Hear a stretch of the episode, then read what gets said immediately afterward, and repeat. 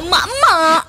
Baik di majalah Pama.my Cik Pia tengok ni ha dikongsikan ya untuk anda first time nak jaga anak berkhatan. Ah doktor ni kongsikan tips mudah nak bagi uh, luka tu cepat sembuh ya. Memandangkan cuti sekolah tak lama lagi mesti ada ibu bapa yang ambil kesempatan nak khatankan anak. Ah memang tak dinafikan kaedah sekarang buatkan luka pada tempat khatan sembuh dengan cepat. Tapi untuk ibu yang pertama kali nak jaga anak berkhatan tentu ada kerisauannya macam Cik Piah. Anak Cik Piah tiga-tiga lelaki. Cik Piah kena tahu ni. Ha, jadi untuk itu macam mana caranya ni nak jaga ni anak lepas berkatan. Yang pertama sekali perhatikan jika pendarahan tidak berhenti daripada luka berhatan. Jika berlaku terus ke fasiliti kesihatan untuk rawatan lanjut.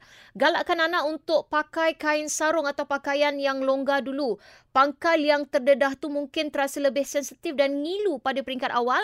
Dan pesan pada dia supaya tak lakukan aktiviti lasak. Tunggu dulu hingga luka tersembuh sepenuhnya. Lepas tu berikan anak makanan yang mengandungi banyak protein seperti ayam dan telur supaya luka lekas sembuh dengan sempurna. Ingatkan juga supaya minum air secukupnya. Barulah tak sembelit dan tak terdehidrasi. Jika dia mengadu sakit, boleh berikan ubat penahan sakit seperti paracetamol setiap 6 ke 8 jam dan pesan juga dekat anak supaya cuci tangan sebelum nak sentuh luka berhatan dan pastikan tempat luka tu bersih dan juga kering. Penting tahu kalau tak jaga betul, takut berlaku jangkitan pada luka tu. Ha, macam jaga luka lepas bersalin lah juga kan.